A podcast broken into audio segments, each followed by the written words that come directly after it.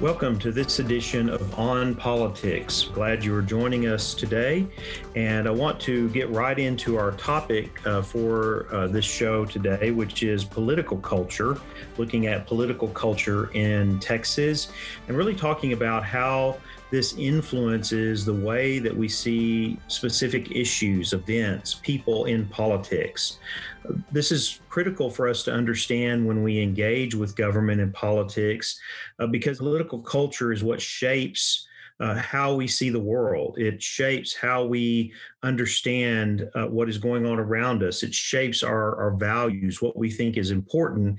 And government engages with that on a number of different levels as it addresses critical issues, as it structures our lives in different ways in order to uh, provide safety, to provide order through the use of laws.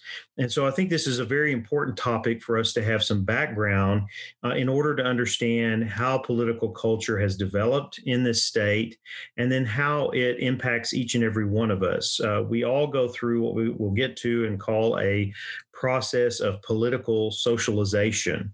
Uh, that's that's a big word, as I say in my classes. That that means a lot. It's really packed in terms of the facets of it and how that influences the way that we engage with political issues.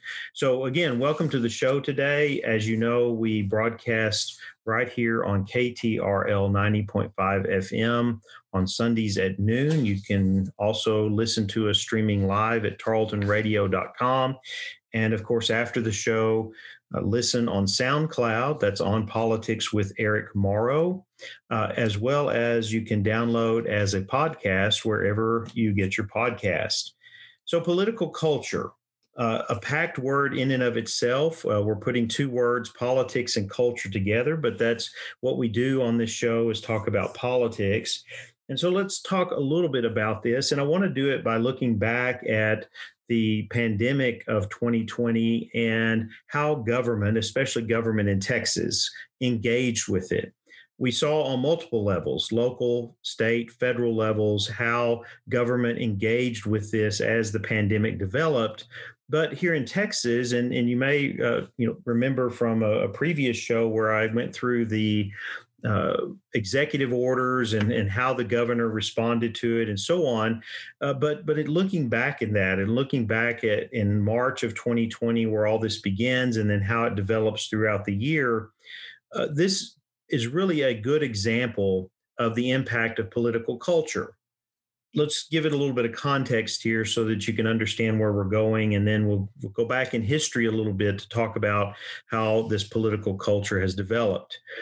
The governor responded in different ways uh, some of those ways were to close down uh, different businesses to uh, restrict travel uh, to uh, uh, do a number of things that tried to limit the early impact of the spread of covid-19 and those executive orders, which he claimed in his power to address uh, natural disasters and, and things that threaten the safety of the people of Texas, that he had this authority to do this. And, and that was not really questioned legally as much as it was by people and their response to it. Uh, there there was some initial pushback, but it really began to ramp up when there was the economic impact. The economic impact being that closing businesses, uh, re- restricting things in the in the way that it was done, uh, really limited what people were doing, spending. Of course, then we had unemployment going up so all of this began to show effects early on and so the the transition was to begin to try to open the state back up. So if you think back on this and remember from april into may uh, there were these attempts to start to open businesses back up to allow different venues to have uh, uh, activities and events uh, to get the economy moving back in the right direction. Of course uh, all of that happened during a time when the number of cases and deaths continued to rise in the state of Texas and eventually led to the governor issuing a, an executive order uh, by the, the late in the summer uh, that uh, asked for people to wear masks. Now, looking back on all of this and seeing how things developed over the year and, and, and, additional challenges that developed, we really want to focus in on the response to what the governor was trying to do at that time. And that response is a reflection of political culture in this state. One aspect of that is really a skepticism about the use of the power of government uh, not just state, federal, uh, international influence. This has always been a part of the political culture of Texas. And that goes hand in hand with a focus both on individual freedom, uh, the, to be able to choose how you live your life, the way you live it, without undue influence of government, as well as economic freedom, how you spend your money. Uh, that government should have as small a portion of that as possible to uh, to do and provide the services that government does. So in in all of this and, and what happened, people began to push back because they saw challenges to economic freedom, challenges to individual freedom, uh, that going with that skepticism about government and its ability to engage with this or to or to really provide a, a plan or a way through this. Uh, that that people were not as trusting in government to be the answer, to be the solution uh, to the pandemic. Now, all, all of this happened in, in an environment that is not just recent. I mean, this is developed in the state uh, throughout its history. And it really, a lot of it goes way back uh, to the settling of the state. Uh, to a time when people came to Texas uh, for very different reasons. So we're going to get into that a little bit, but I want to give you some some kind of concepts uh, in order to to understand that and to address that, and also to emphasize here why political culture is so important. Uh, as I gave you in the example about the response to the pandemic and the actions of government, uh, political culture is kind of that that environment we could say that environment uh, in which uh, decisions are made by elected leaders uh, within a society or community and in that in those societies or in those communities or among the people there exists notions about the purpose and role of government what is government there to do? What is its responsibility? What are the limits of that responsibility? There are also concerns about current issues. Again, what is the role of government? And what are those limits on what government should or should not do? And then, of course, in that environment are also opinions about how current issues and related challenges can be addressed and resolved. Now, we already know first part of this that much of what government does is shaped by the responsibilities given to government through the Constitution. That's that's really the structure. But of course, we're talking about, especially for Texas, a very large document uh, that while it does limit government in many ways, uh, we'll talk more about that later. It also provides the the powers, the specific powers to government, as then as well as what's left to the citizens and their rights and responsibilities. So, this is a part of that, what we call political culture government structured by a constitution, but also the people and their engagement with government uh, through their notions about what government is there to do. Uh, and the role that government has, the limitations government has on addressing and resolving uh, contemporary challenges.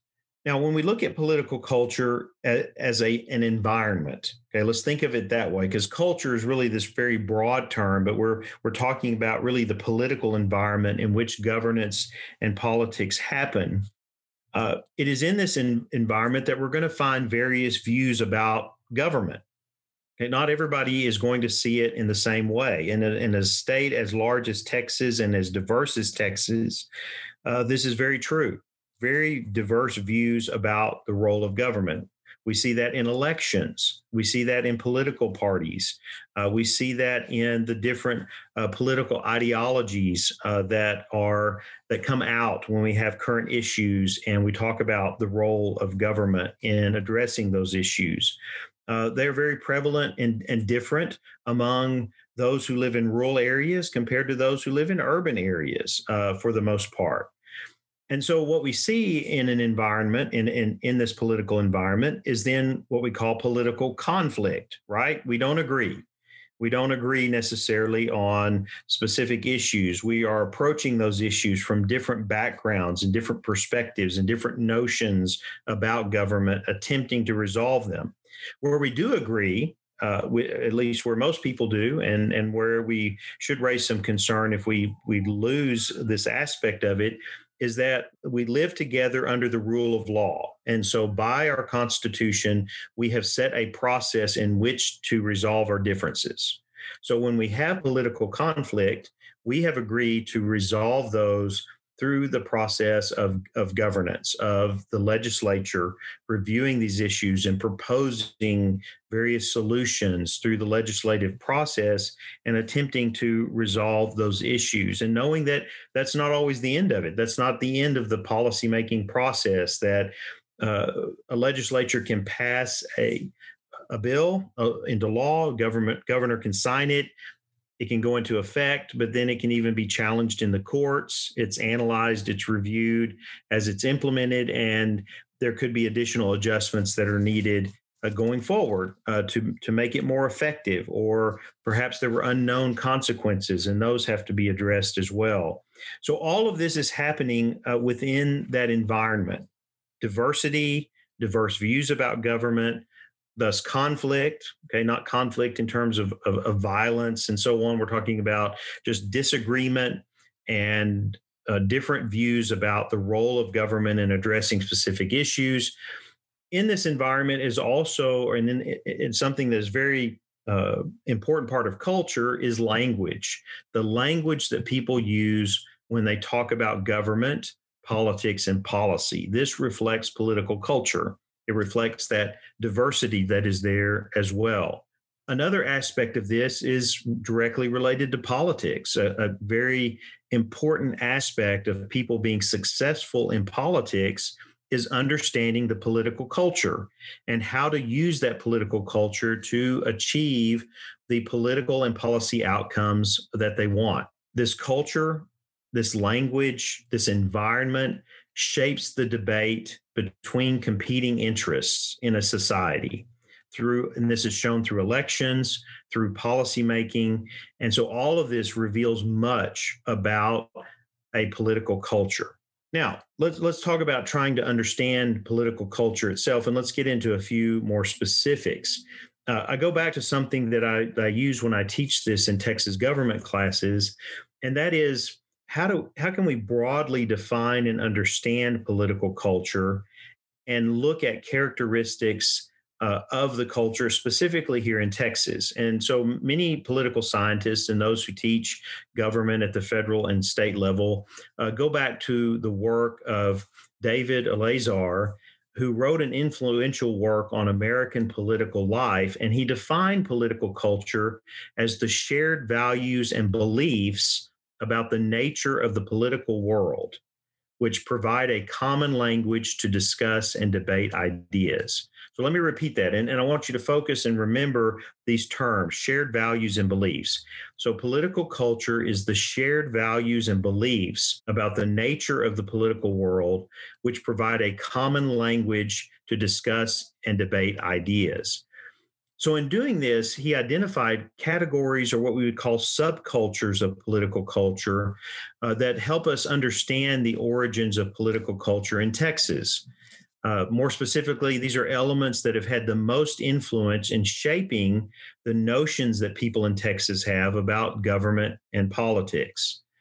The first category or subculture that I want to point to is what we call the individualistic subculture. Okay, so I, I, know this is getting more along the lines here of, of what we would say would be uh, um, a Texas government uh, lecture, uh, but but really I see this as important because we're providing the background that we need, really the the foundation that we need to engage in uh, politics and government in a meaningful way. Uh, so bear with me here with some of the terms, and then we'll get into a little bit of history and, and talk about a few other facets of this as well. But the first category is what we call individualistic, uh, which is characterized by something I've already mentioned a focus on individual freedom with government action primarily restricted to the economic realm. This was very critical for those early settlers in Texas, and then those who went through uh, the, the conflict with Mexico that led to the founding of the Republic of Texas. And then we'll continue on throughout the history of the state and e- even to today, as we talked about with the response to government action during the pandemic. It's this focus on individual freedom with government action primarily restricted to the economic realm this very dominant subculture in Texas came to us from those who migrated from the middle Atlantic states uh, early on when Texas was all about land grants. It was all about the impresarios who had the approval from the Spanish and then the Mexican government to bring settlers to Texas to populate the state. They came from these mid Atlantic states, and their focus on government was that its role was limited to accommodating the private sector and facilitating economic growth and prosperity. So, really, government's role there is to grow the economy, to provide economic access, uh, to to promote economic benefits, and this is something we see very much alive and well in Texas today through what we do with uh, trying to uh, stimulate a very uh, robust economy uh, trying to limit the cost in terms of taxes and and other areas on businesses on putting seed money into uh, research and business development, uh, the focus is very much on a, a, a, growing and thriving economy, which we can say that this is one area where the state has been very successful for the most part. There's been its ups and downs, as we've seen uh, almost every decade. We have at least one major uh, one of these, but the but the focus has been on that economic growth, and of course in Texas, modern day Texas, we can see that this has been driven by population growth as well. And so, where political culture comes into play here is this focus on individual freedom. Let individuals prosper, let them uh, uh, strive for uh, what they want and what they want to do, and have as much opportunity as possible without the burden of government. And again, that's a kind of a vague area as to explaining that, but it's really the focus is not on having an overbearing government uh, that is so uh, large, uh, that needs so many resources uh, that it restricts the individual freedom and prosperity of the citizens of the state. Uh, it's also within this subculture that early on, uh, there was a, a view that government should have very limited power, uh, that elected office was viewed more as, a, as professional advancement rather than a means to engage uh, with using government for policy solutions. That the government, the idea here that government is not always there to solve every problem uh, that there's some policy or legislative answer or a, a government action that should address uh, every issue or need within a society. Government being limited should leave that up to the individuals and up to communities uh, to work out those issues and work through them. And, and thus, we do see this in a lot of areas across Texas and major public policy areas. We do see limited engagement of government uh, in different areas, or it varies, I should say. That's that's the most the best way to put it. Moving on, so we've talked about an individualistic subculture. The next one was what we would call traditional. And this was identified by Elazar as traditional political culture. And this was originally brought uh, to North America uh, by those who settled in the southern colonies uh, of, uh, uh, of what would become the United States. And this traditional subculture was a much older cultural pattern that was rooted in agrarian societies. So, societies that were very much focused on farming and ag- agriculture. Uh, these were societies that were led at the top by aristocrats, nobles, monarchs, and so forth. But it was very structured and orderly, with those at the top having the most authority uh, having the, the most power and wealth, and of course going all the way down uh, to the bottom of those that worked the land, uh, those that were indebted to others, and thus owed not just what they developed in terms of farming, but also their labor. Uh, these societies were very what we call hierarchical. as I said, structured. And, and as this moved into the South, it fit very well in that economy and so- social structure uh, of the South because it then becomes your plantation owners and wealthy businessmen that have position and, and authority that extended all the way down from the immediate family to the youngest slave. Okay, so slavery was very much a part of this in North America. And thus, you can see again, very hierarchical, very focused on uh, uh, farming, on uh, the agrarian aspect here of uh, developing, uh, producing from the land, and of course, wealth and resources coming from that. But it's really the the people who were in positions of power that benefit the most from that. Okay, so again, we said very traditional subculture that was brought to Texas by those who migrated from the South. Some of those uh, very uh, prominent families that came early on that brought with them uh, their entire plantation operations to try to set that up in a similar way in Texas with more land and more opportunity. Uh, in this subculture, though, uh, when you look at government and the role of government, uh, really it, it, falls to those the elite white males those plantation owners uh, who were the ones who had the power and authority and they were the ones then that called the shots. They're the ones that made the decisions that would then impact everyone else. And so the average person was not expected to participate in politics. Uh, the focus of government in this culture is to maintain the status quo that social and economic structures of society that benefit those in positions of wealth and authority uh, are, are the most are most important. And thus that's what government does. It it it, it moves very slowly. It, it's very limited in terms of its its power because it doesn't really need to act in any way that would upset the way things are structured so there, there's another subculture that that is uh, important. I'm not going to spend much time on it because it's not had a significant impact in Texas, and that is the moralistic subculture that Elazar identified as a third category. Uh, this subculture was more prominent among those who migrated from New England to the Midwest and Northwest. And this had a much more communitarian focus, uh, included an emphasis on the community or commonwealth over the individual, that government was beneficial to society and the public interest, that all citizens should participate in politics, and that elected leaders should focus on issues that impact the common good. So here you see something that has a much more positive view of government, not not uh, over against the individual, but in working on behalf of the community and the common good. Now, there are elements of this in Texas political culture, uh, but they're very limited. And in terms of the influence and the development of what happens in the state, uh, it is uh, uh, it's not as significant as the other two. Now, just turning here to a little bit of history uh, before we, we take a break, and then we'll move on to a, a few applications of this and talking about uh, other elements of political culture that, import, that are important.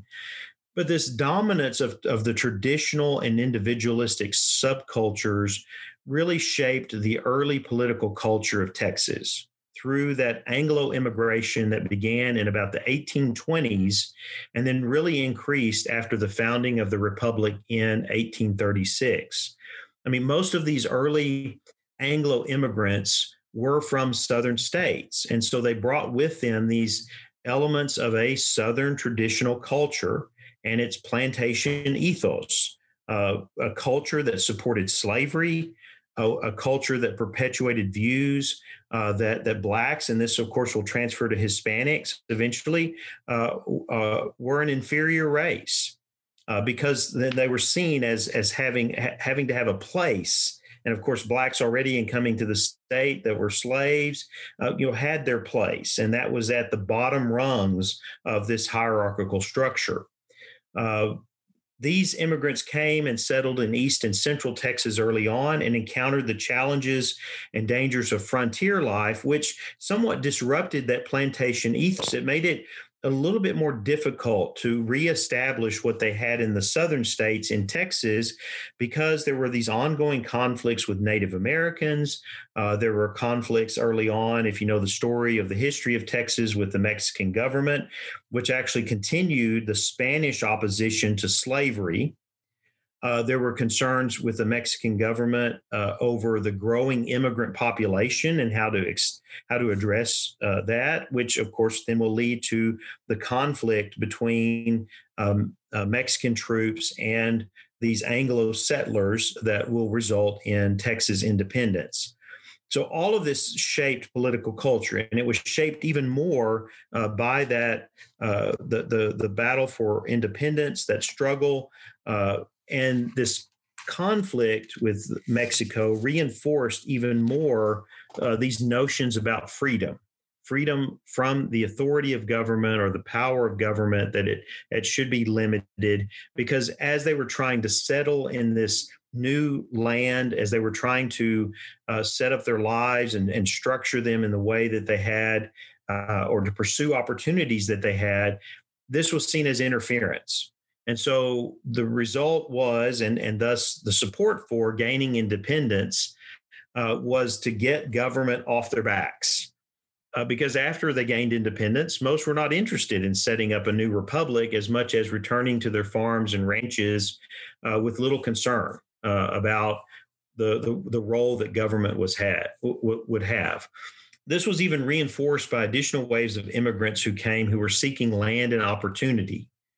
Uh, Anglo immigrants that that brought to Texas this individualistic political culture with a focus on freedom to pursue opportunity and prosperity. These were people who came that had very little to begin with, and what they wanted was a piece of land and the opportunity to, to benefit from that land to be prosperous in terms of uh, whatever they did in terms of ranching or farming. And they saw that Texas was the place to make these ideals a reality.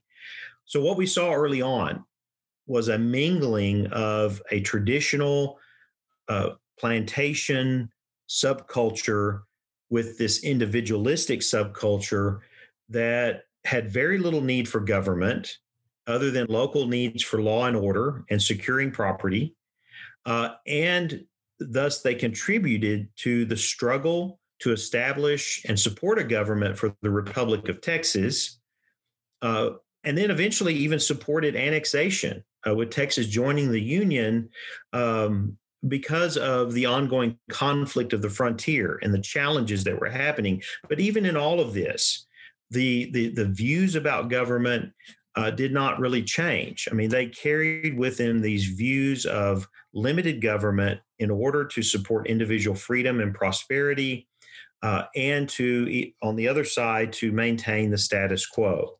Uh, in fact, in one, I like the way that is put by Cal Jillson in his book Lone Star Tarnished. Uh, and what he says there are these elements that were established early on that are very still very visible today. And these are the following quote supporting the primacy of male social and economic elites. And, and i'll stop there to say while we see more diversity in texas politics and, and that diversity is growing when you look back over the history of the state you still see uh, what comes from that traditional subculture, and that is politics have been dominated by uh, white males, by those who are the social and economic elites. Uh, again, this hierarchy that that's the realm of politics. It's about maintaining uh, the status quo. So that element is still strongly there. If you look at the makeup of our legislature and the makeup of our uh, leadership in government, although as I said, it's it's changing as we see more Hispanics in politics, as we see more diversity, as we see our urban areas uh, grow very rapidly. Uh, and Jillson also adds, so it's that that first characteristic, the second, personal autonomy and individual responsibility, which we've emphasized small government and low taxes, okay, limiting that burden of government on the individual, and a deep suspicion of foreign, which foreign here means federal as well as international influence and authority. So suspicion about any type of intrusion uh, uh, or the, the the use of authority or power from international, which we see that in the development of uh, the state early on uh, or becoming a republic, but also federal.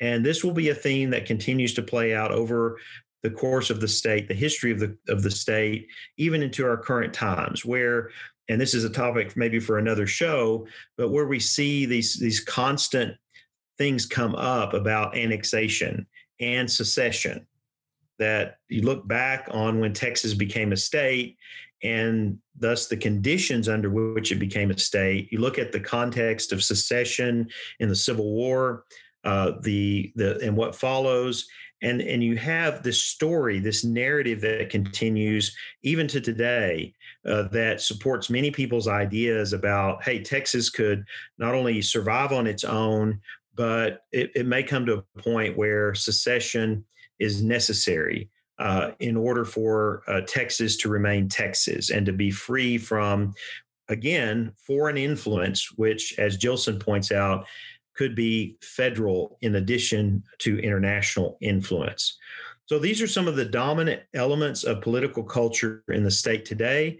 Uh, we're going to take a quick break. And when we come back, we'll talk about Texan identity and a little bit about political socialization, which is another important component here that is essential to understanding how we engage with government, politics, and policy. We'll be right back. Politics can be confusing, but On Politics with Eric Morrow has your back. Follow the show on Facebook. Search On Politics with Eric Morrow to stay up to date with the show and all the sources to follow right along.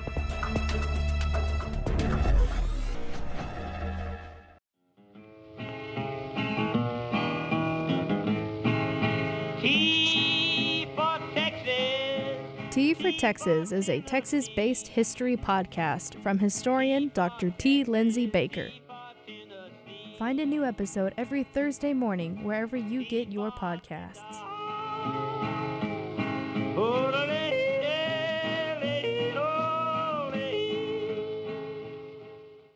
Welcome back to On Politics. I'm Dr. Eric Morrow at Tarleton State University, and our focus for this show is on political culture. And if you've been following along, we, we really talked about the elements of political culture that have developed in Texas and how that influences the way that people see government, politics, and policy. Really, the focus here on providing a foundation uh, that helps all of us understand why we engage or don't engage uh, in, in the ways that we do, and how important it is in understanding that to see how politics works, how government functions, how policy issues are resolved uh, through the way in which we use government. So, in this second half of the show, I want to turn to a couple of other elements that are very important in understanding political culture in Texas. We the first part concluded with looking at these major elements uh, that that talked about uh, small government and low taxes, individual freedom, a suspicion of, of power, uh, not just state power, but federal and, and even beyond.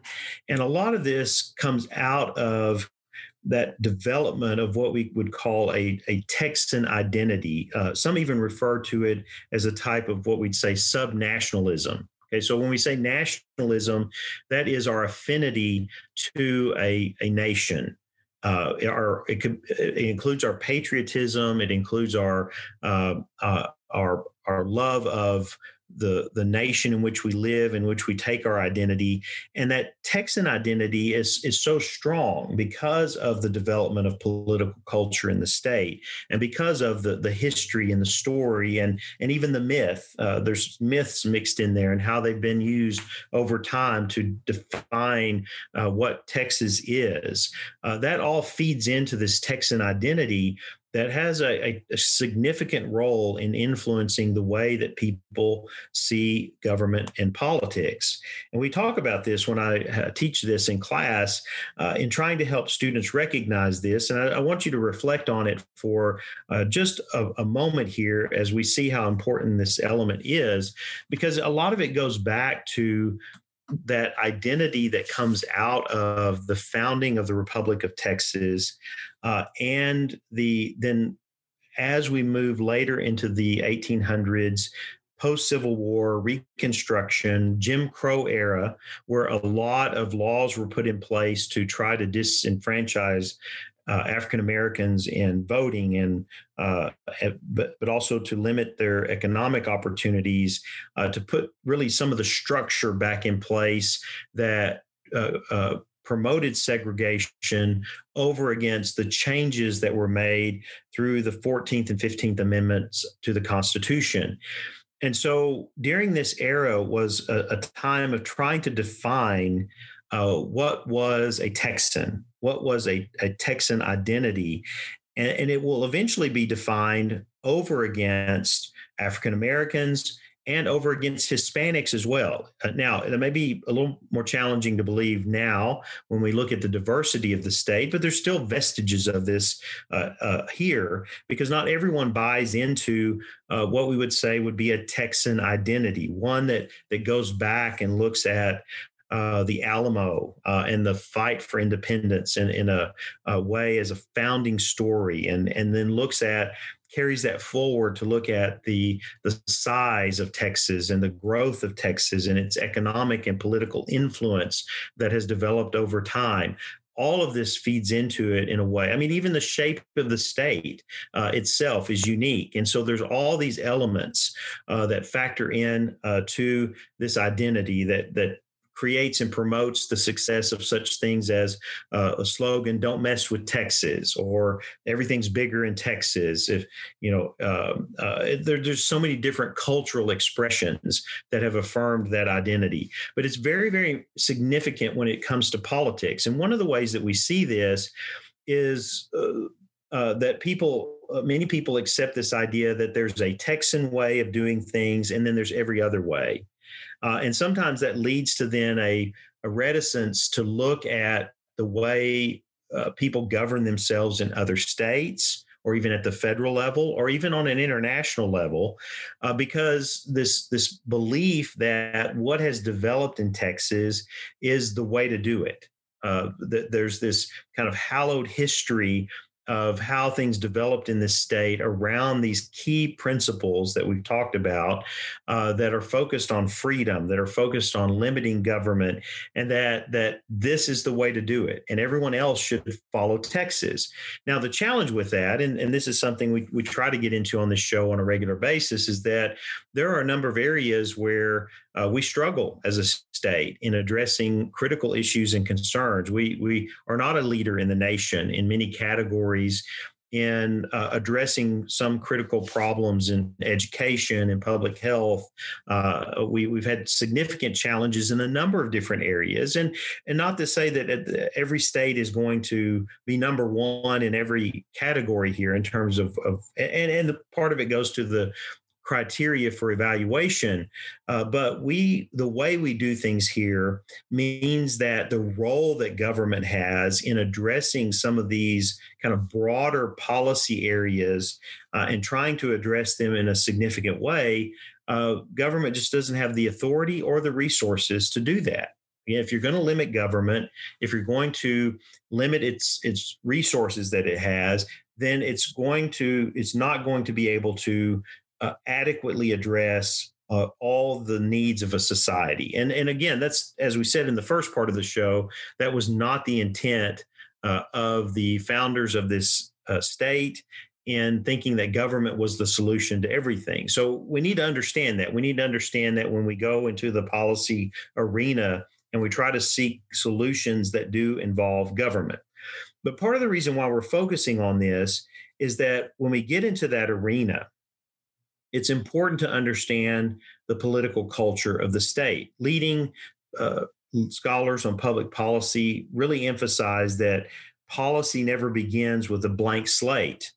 Okay, it's just not everybody sitting down in a room with with no uh, perspective or backgrounds or anything like that and trying to come up with the best solution. Uh, policy uh, makers, uh, those who are in in the legislature, uh, those who, who implement policy, who carry out the decisions of government, uh, those who are impacted by policy changes, uh, they all have this uh, complex set of notions about what government is and what it should do. We talked about this early in the program today, where we, we look, we, we emphasized here that this is an environment that we are in in which these decisions are made. And an environment has a history it has factors it has the diversity it has so many aspects to it that influence the way that people come into that environment or come into the process of making policy. Uh, so this is very critical uh, for us to understand not just in terms of political culture uh, and a, a texan identity but also to what we call political socialization. So this is where I want to go for uh, the, the, the last part of the program here to give us a little bit of background in how all this really develops. Political socialization is a, a, a key term here in understanding the impact of political culture and how it is passed on from generation to generation. Uh, it, it, it, it tells us how people develop an understanding of their political culture right? So we we grow up we live in this culture and how do we engage with it? And then how does that shape the way that we view government? Those that that follow those that either move to this state or have lived here all their lives. So political socialization is is very important uh, because it it really emphasizes the what we call the political learning process. How do we learn about politics? How do we how do we learn to engage? What are the things that impact the way we think about the world around us, and then in which uh, in, in, in how those influence our engagement uh, with uh, issues, political issues, with uh, political events, with people in politics. So, political learning here is critical. It's a broad concept that encompasses both the active, passive, and formal and informal ways in which people mature politically. Thus, we are learning as a part of socialization, and political socialization then is a particular type of political learning in which we develop the attitudes, values, beliefs, opinions, and behaviors that are conducive to being a, a engaged citizen. Now, learning, how do we learn? We learn from our parents, we learn from our extended family, we learn from our communities, we learn through education. Uh, we learn in our religious communities, we learn from media, uh, we learn from our peers. I mean, these are all areas that influence, in addition to other areas uh, that are what we call agents of socialization. What sh- shapes these attitudes and beliefs and values? Uh, and that is where we live, it is our gender, it is our race, uh, it, it is our religion. Uh, it is our uh, uh educational opportunities. Uh, it is our social and economic class. All of those things have a tremendous influence on shaping how we see the world around us. And it is through those avenues that then a political learning occurs and, and it's interpreted if you look at it this way too, it's a very informal process. Now you might take civics eh, a class in in school and learn how government functions and the different branches of government and so on, but all of the rest of this is very very informal. Uh, in that it it happens without a lot of structure other than what structures our lives uh, in general. And so it's in this environment that as we grow up, we then develop the attitudes, values, beliefs, opinions, and behaviors uh, that are connected to the role that we see for government, our concern about contemporary issues that we think government has a role or does not have a role in addressing, and how we go about, in terms of our actions, trying to engage with government to achieve those outcomes. And those actions could be everything from voting for someone in an election to advocating with a uh, an advocacy or lobbying group uh, to uh, promoting certain legislation, reaching out to our representatives and, and letting them hear your opinion, attending a town hall, running for office. I mean, there's just different avenues there in terms of actions that go from the least of voting uh, all the way to actually being engaged in political office and being a decision maker. So, what we see in Texas, and again, this is becoming more and more diverse as the state grows and as our urban areas change, as we are more diverse racially, uh, that this is happening to everyone in different ways. And in this process of socialization, uh, you have people then coming into the realm of politics, having developed and having having developed their attitudes, values, beliefs, and opinions uh, in very different ways, and and becoming more and more diverse. If you look back over the history of the state, uh, you could say that uh, for much of of that history, these this original political culture that came with those Anglo immigrants, that traditional and individualistic subcultures, had a significant amount of influence, and that very much dominated uh, state politics, but also the political culture. Uh, so that as young people grew up in this state, that was the culture that they engaged with it. If you were not a part of that um, of that uh, of that part of society, if you were not Anglo or if you were not tied into that, then government was not as much of a concern for you. I mean, there weren't those opportunities to engage, especially for a long time for African Americans, but even so for Hispanics in many parts of the state. Again, things that have changed significantly in the in the last century, but but things that still aren't fully reflected, the diversity of the state fully reflected in uh, the way that we do government and politics uh, in the state. So, what we see now in our contemporary times, and this is what is very interesting about uh, Texas and uh, as a state and about politics in Texas, is that you see this growing level of diversity with more people being engaged as, as our state gets bigger in population, more people being engaged in politics and bringing that those different uh, attitudes and beliefs and opinions into that political sphere. Now, for another show, will be to go back and talk about this transition between Texas being dominated by the Democratic Party for most of the 20th century to now being dominated by the Republican Party. But the fact that that that the the discussion is out there about Texas turning purple, uh, the, that more and more people are voting as Democrats. Uh, while not enough necessarily to change the short term direction of the state, it's much more significant than it was uh, uh 15, 20 years ago. So, all of this factors into this changing of the political culture of the state, uh, where political socialization has happened in different ways for different people and that's contributing to a greater political diversity within this environment of government, government and politics that we have in Texas. I think the one takeaway uh, from this discussion about political socialization and understanding this is that it's important to know that people do not always share uh, the same attitudes, values, and beliefs.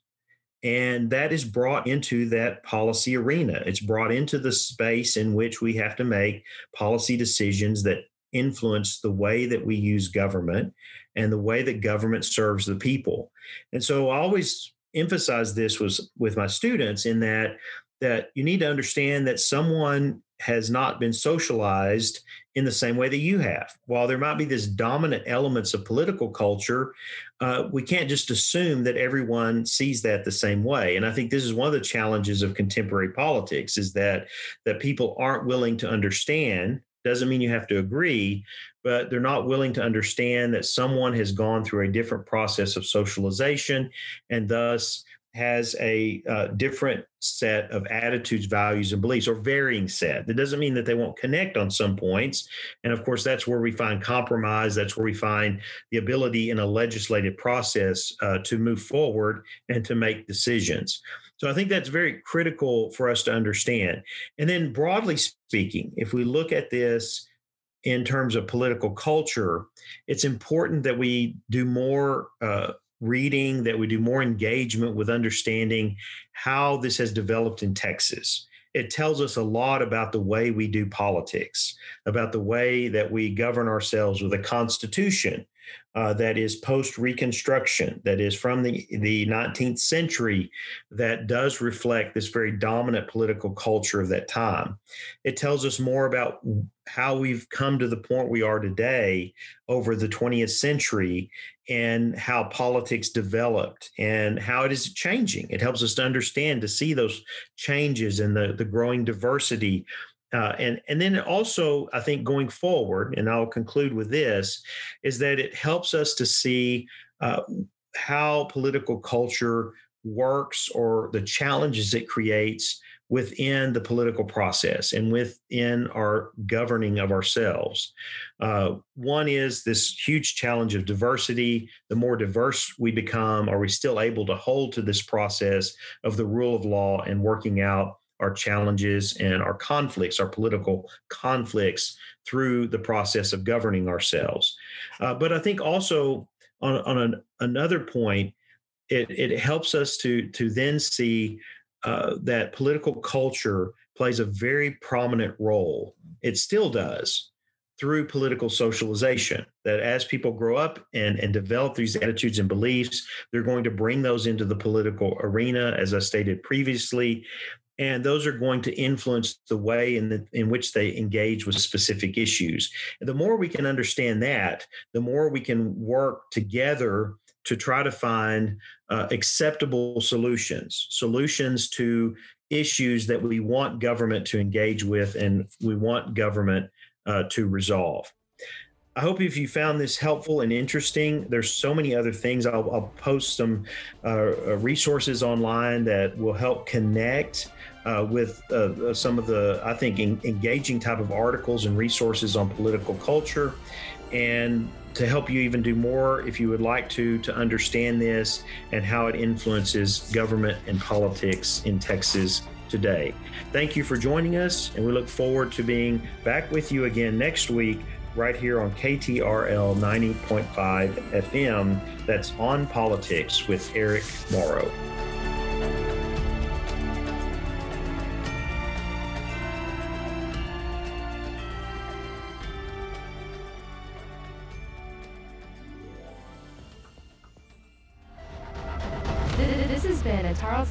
Network podcast with production from me, Taylor Welch, and me, Carissa Cole. Find more great shows by searching Tarleton Radio Network wherever you get your podcasts.